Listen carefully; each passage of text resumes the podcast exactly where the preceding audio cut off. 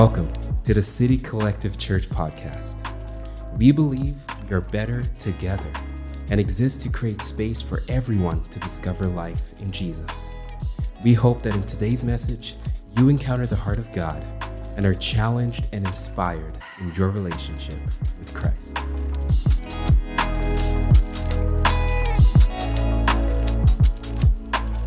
My name is Gabby. Uh, nice to meet you. I've been a uh, part of this church for just a bit over a year now. And uh, yeah, I just wanted to share a bit, little bit about my testimony going through like a bit of a deconstruction phase. Um, uh, but to start, you know, I, was, I, grew up in a Christian home. Um, and everything was good. You know, we went to church every Sundays and everything was great. Although myself, I wasn't Christian. My parents had great faith. I did not. Um, I just had some, you know, so, like some issues with the church. Um, you know, people thought like people were hypocrites, man. Like, you know, they're going to church and gossiping in the back. And um, I had like people. I just thought people had just fake faith. Um, like it was different. Like church just seemed like a routine, and like there was like this disconnection between God and the church. Um, but like it was all like you know look good, but behind the scenes it was different. So like I just grew up not Christian. Um, fast forward a little bit, I was 17. I went to youth camp and I met God. Everything felt great. It was awesome. I felt the Holy Spirit around me. I gave my life to Christ, and everything was bumping and was chilling, and it was just so good. Um, up until 2018, um, when I came across this little article and this theory, and everything went downhill. See, it, it comes from this guy named um, Sigmund Freud. Um, he's this uh, psychoanalyst. Um, pretty cool fella. Um, not really, not for me he proposes a couple things, right? Um, he goes, uh, religion, religion is an illusion, and he goes, religion is wish fulfillment.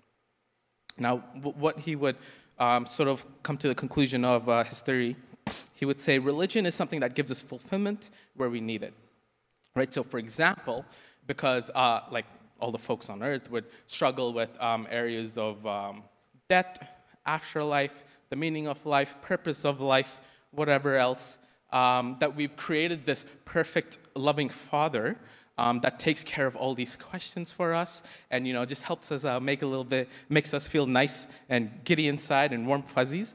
And um, i remember reading this and i was like i think that's me. Like oh my goodness like because my faith was so like experiential right? Like i felt god's presence and i was like this is great.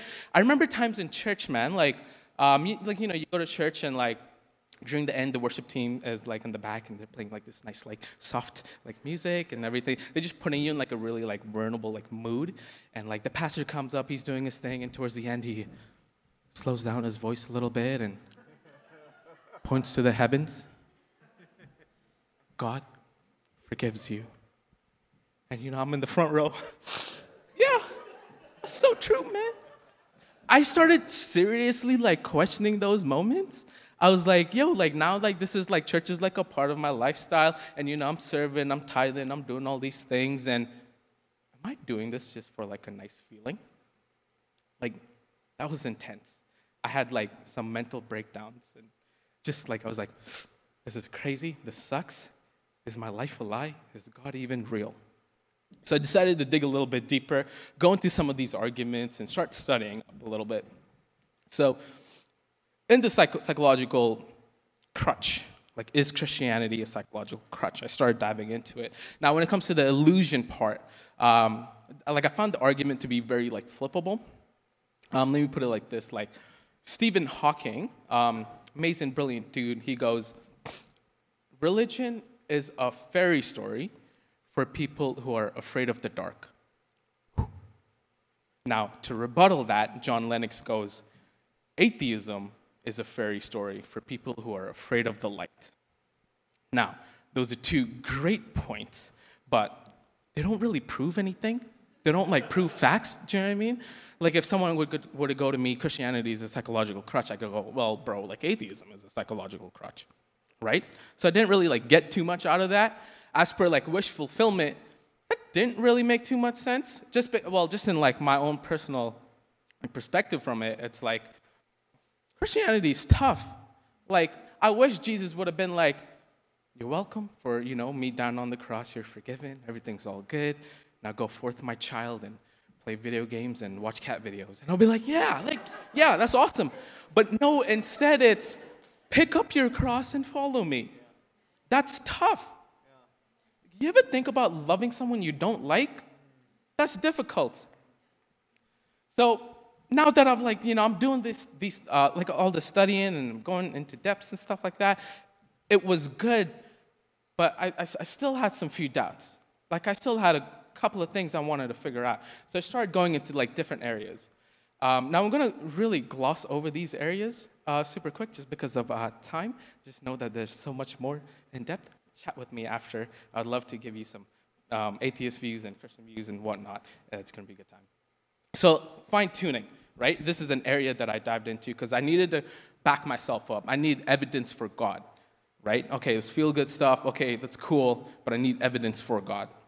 So I dove into uh, the world of fine tuning. And fine tuning essentially um, would refer to the precise values um, from the properties of this universe.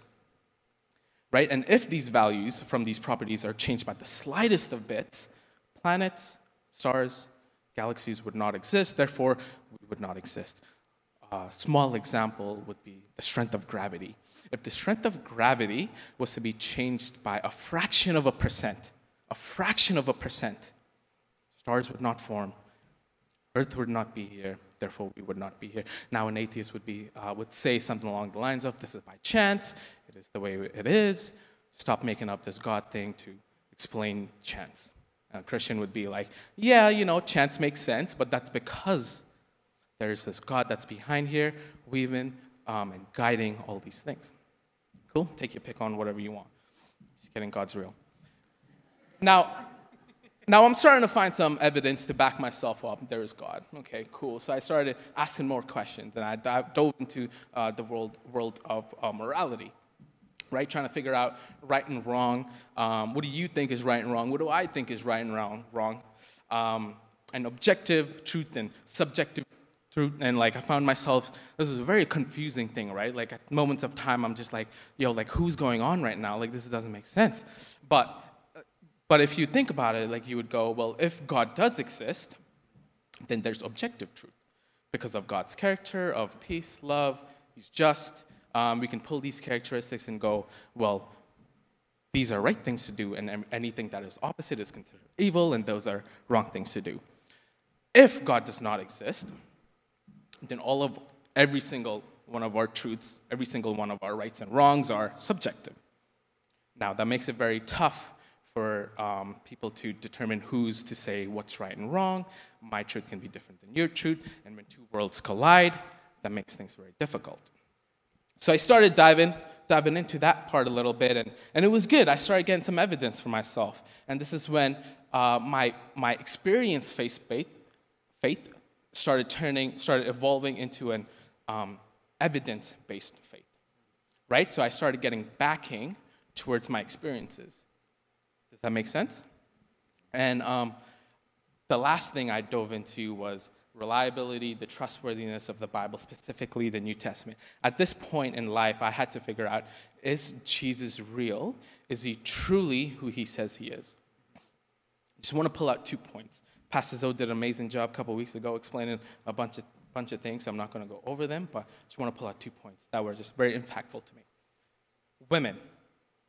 Women's testimonies were not accounted for, they were not accepted back in the day, right? Because women were just like considered lower than, and like men were just upmost important, good guys, and women just weren't considered like as good as guys. The fact, the fact that the initial witnesses of Jesus Christ were women.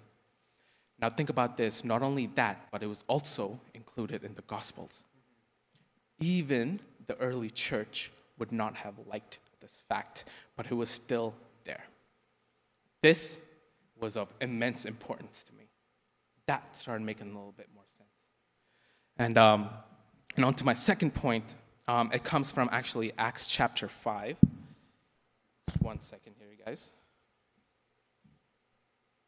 In Acts chapter 5, verses, verses 33 to 39, it goes like this. When they heard this, they were furious and wanted to put them to death. But a Pharisee named Gamaliel, a teacher of the law who was honored by all these people, stood up in the Sanhedrin and ordered these men to be put outside for a little while.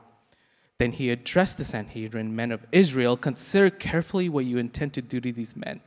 Some time ago, Theudas appeared, claiming to be somebody, and about 400 men rallied to him. He was killed. All of his followers were dispersed, and it came to nothing. After him, Judas the Galilean appeared in the days of census and led a band of revolt.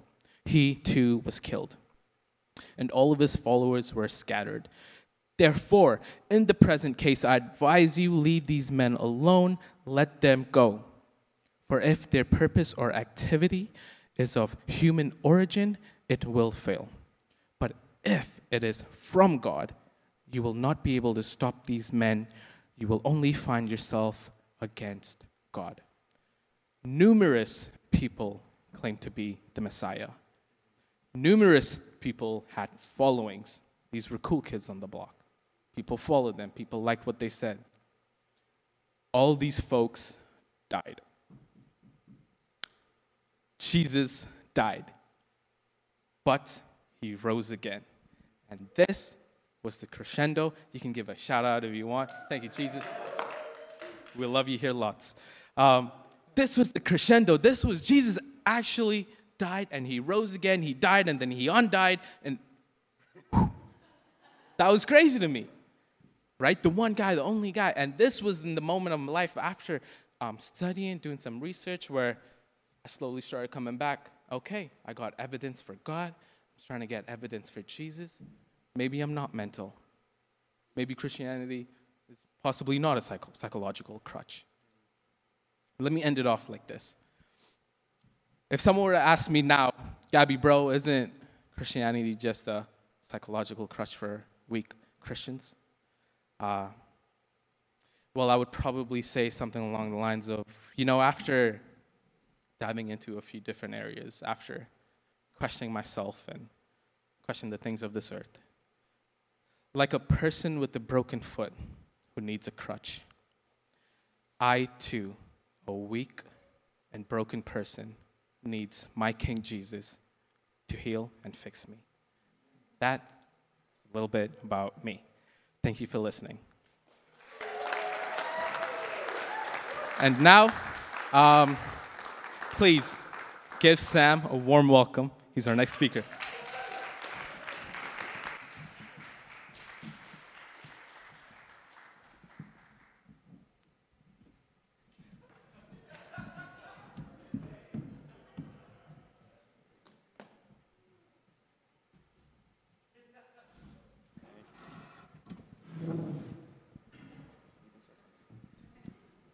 Uh, hey guys, um, my name is Sam.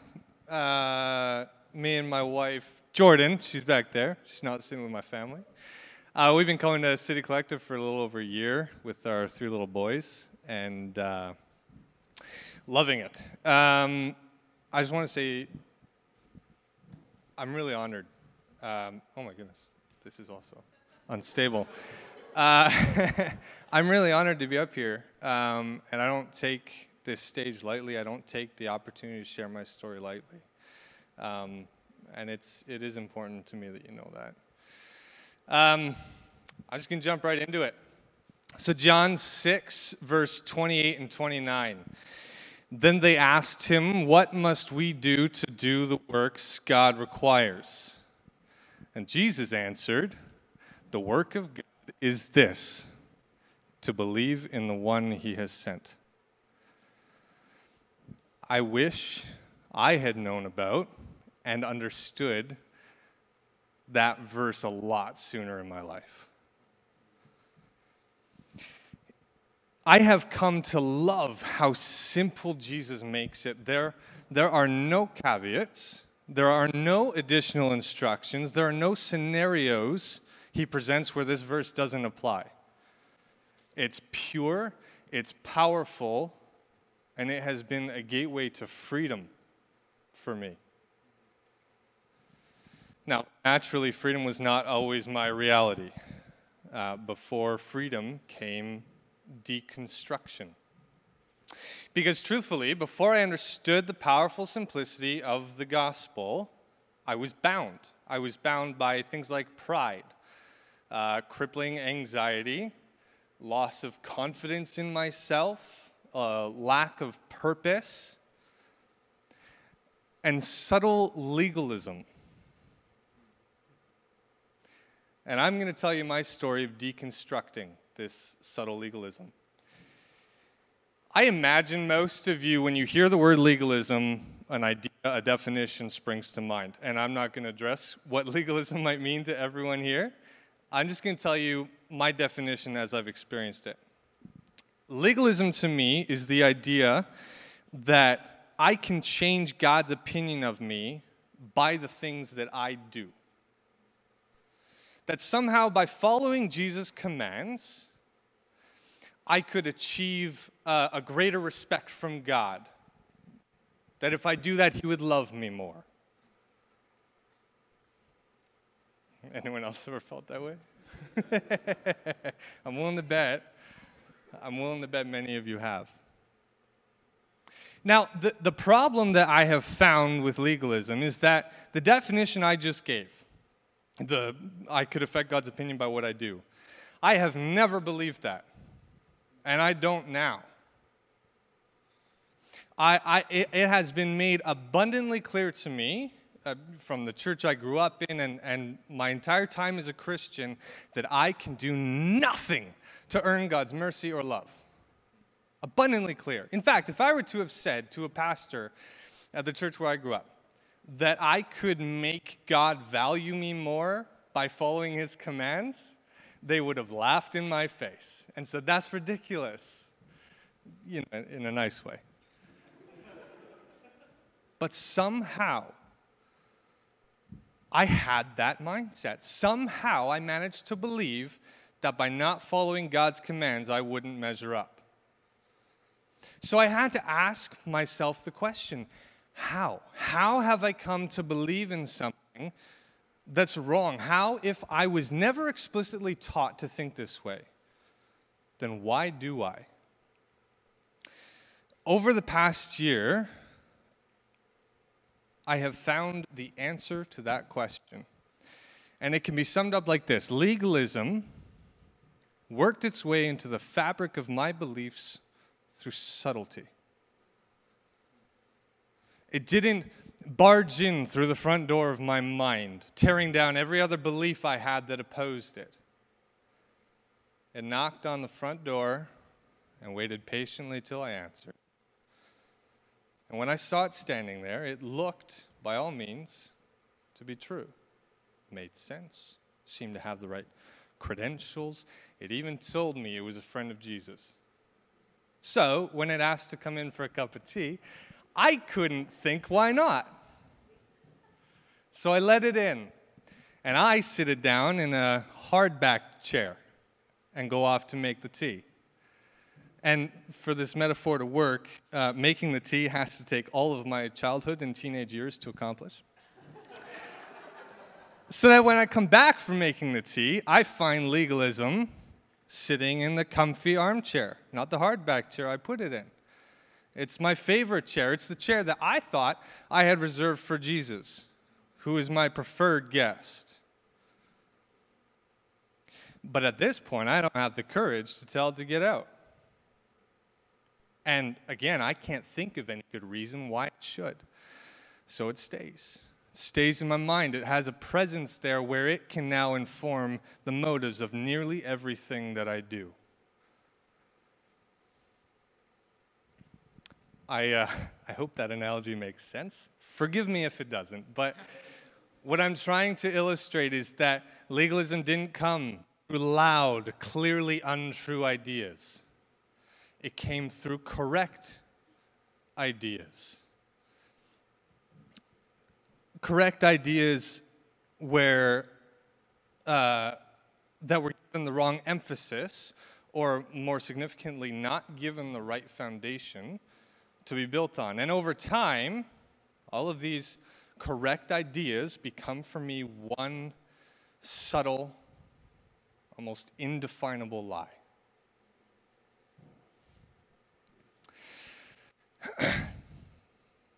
now, from what I've seen, uh, just in my life, my experience, nearly every Christian I have ever met has struggled or does struggle with this issue.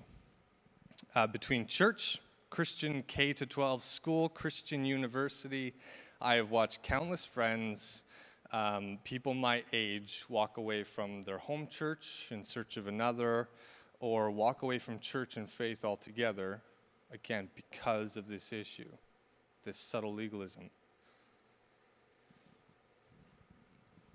In my process of deconstruction, I've realized that the reason, and I'm speaking from my experience here, but the reason I have found is because I was not given the gospel as a foundation for all my beliefs. The gospel was preached maybe once a year in our, in our church growing up, just say Easter Sunday.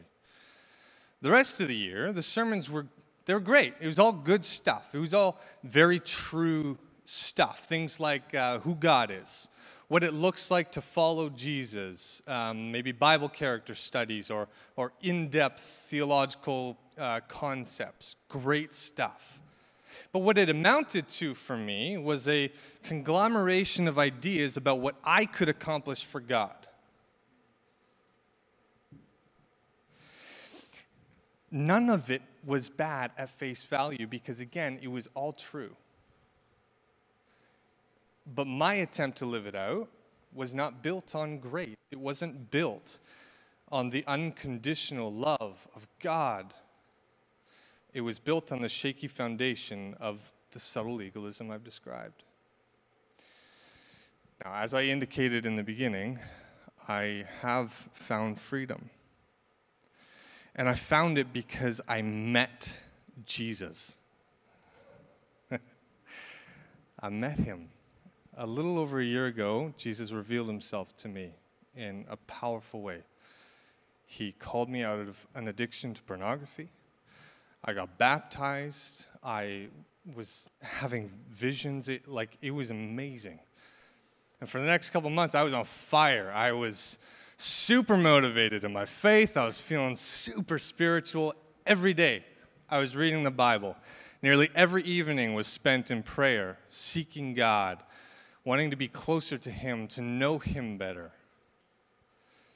After a couple months, things got hard.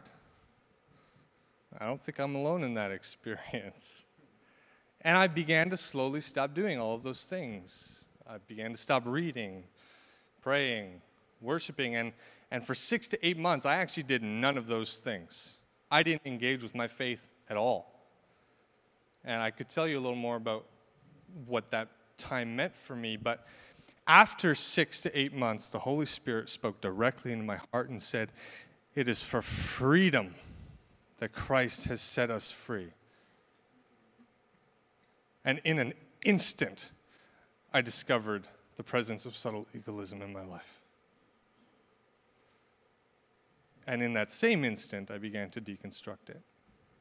And I deconstructed it by learning the gospel as if for the first time. I learned that I am saved by grace through faith in the death and resurrection of Jesus Christ, and that it is only by surrender, by giving myself to his death, that I could have any hope of, of receiving, of attaining to the resurrection life. I learned I learned that Jesus legitimately lives in me. He actually lives in me. It's not a metaphor. And that by his grace and by the power of his presence in me, I can actually be transformed into his likeness. I can be conformed to the image of Jesus, the Almighty King. And everything I do, all of the works, all of the spiritual disciplines flow from the simplicity and freedom found in this gospel. more and more, this has become my reality to where it is a joy to read the word. It is exciting, it's exhilarating to pray, to, to see the Holy Spirit work in my life, to see Jesus move on the earth. And loving my neighbor, the poor, my brothers and sisters, is an overflow of the love that He has poured into my heart by the Holy Spirit. It's His love. I want you all to know that wherever you are at in your walk or on your journey of deconstruction, I want you to know. My heart burns that you would know that Jesus stands with his arms open wide, saying, Come to me all who are weary, weary from the deconstruction, the questions, the confusion, maybe mixed messages you grew up with. Come, surrender, believe in me, and I will give you rest. With Jesus as your cornerstone for the foundation of everything you do and believe, I know you can find a life of true freedom as I have. Thank you.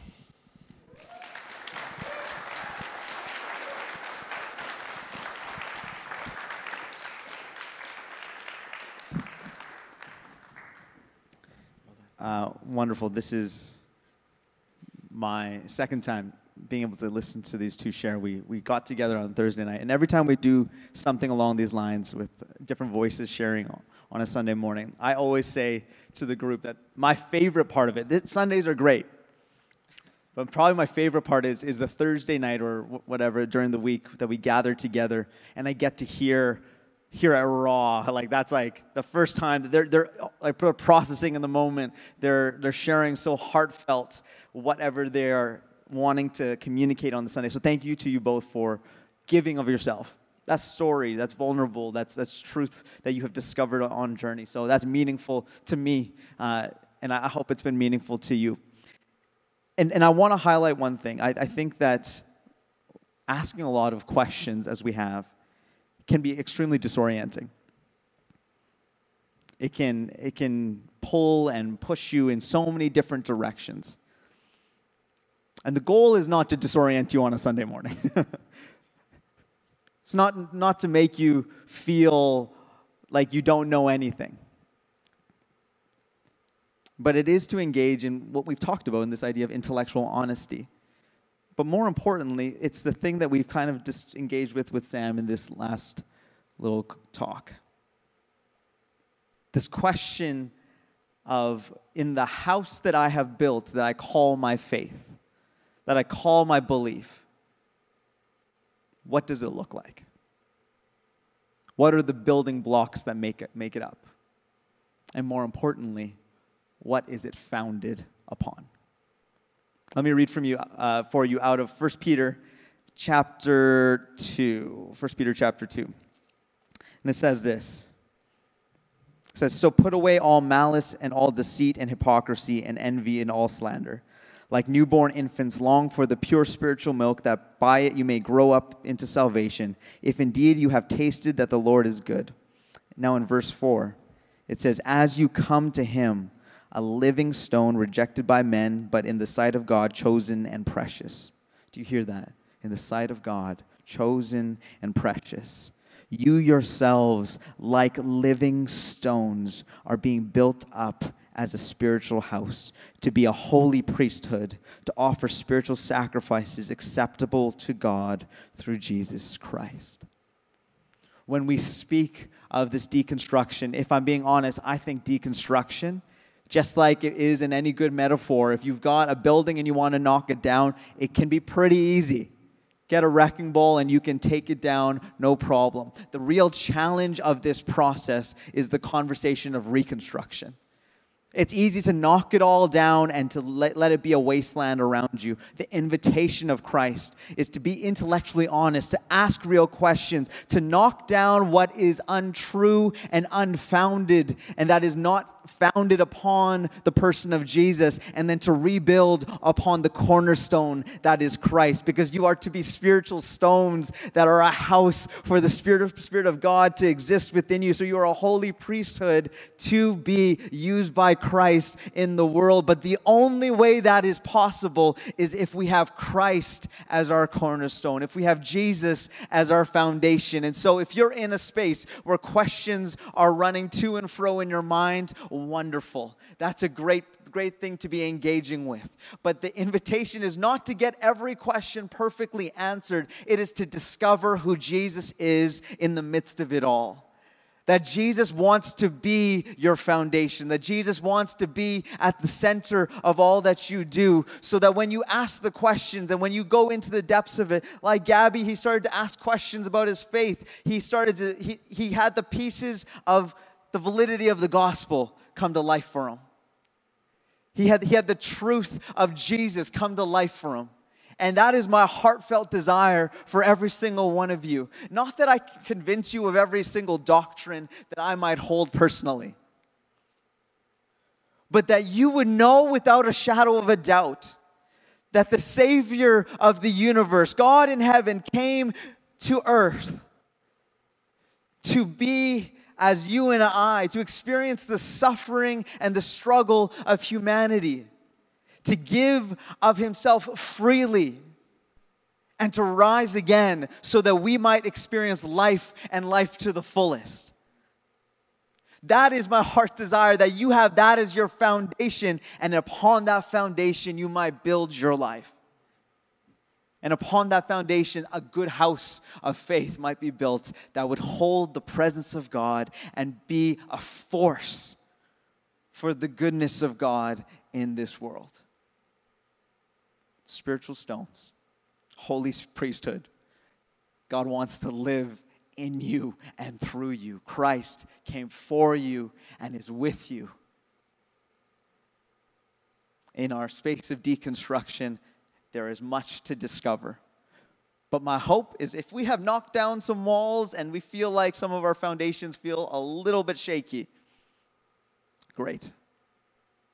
Because we have a Savior that meets us in the midst of it that wants to be our foundation through it and wants to see your life be reconstructed around the goodness of God as it has always been desired from the very beginning. Let's pray together. Heavenly Father, thank you that we get to do this together for every single person that is here in the spaces they might find themselves in their faith. Thank you that they're here today, that there are questions being asked, and that the hope of humanity is not the church. The hope of humanity is not our opinions. The hope of humanity is not theology. The hope of humanity is Jesus. Thank you that you said that you are the way, the truth, and the life. And upon that, we can, we can move forward and ask the questions and, and, and deconstruct and reconstruct. Thank you that you're unlike any other, any other conversation of religion. That it isn't that all religions lead to you, but it's the fact that you are the way, that you are the truth, that you are the life. Thank you that we get to go on this journey together. I just pray for, for every story that has experienced hurt, that has been impacted by voices in the church. And so much of their journey feels to be, that just needs to be healed, need to be made whole again. Thank you, that's possible through you. May your kingdom come. May your will be done here on earth as it is in heaven. In Jesus' name I pray. Amen. Thank you for listening to today's message. We hope it challenged, encouraged, and inspired you in your walk with our Lord Jesus Christ. To keep up with City Collective, make sure to check us out on Instagram and Facebook at City Collective Church. Have a great week.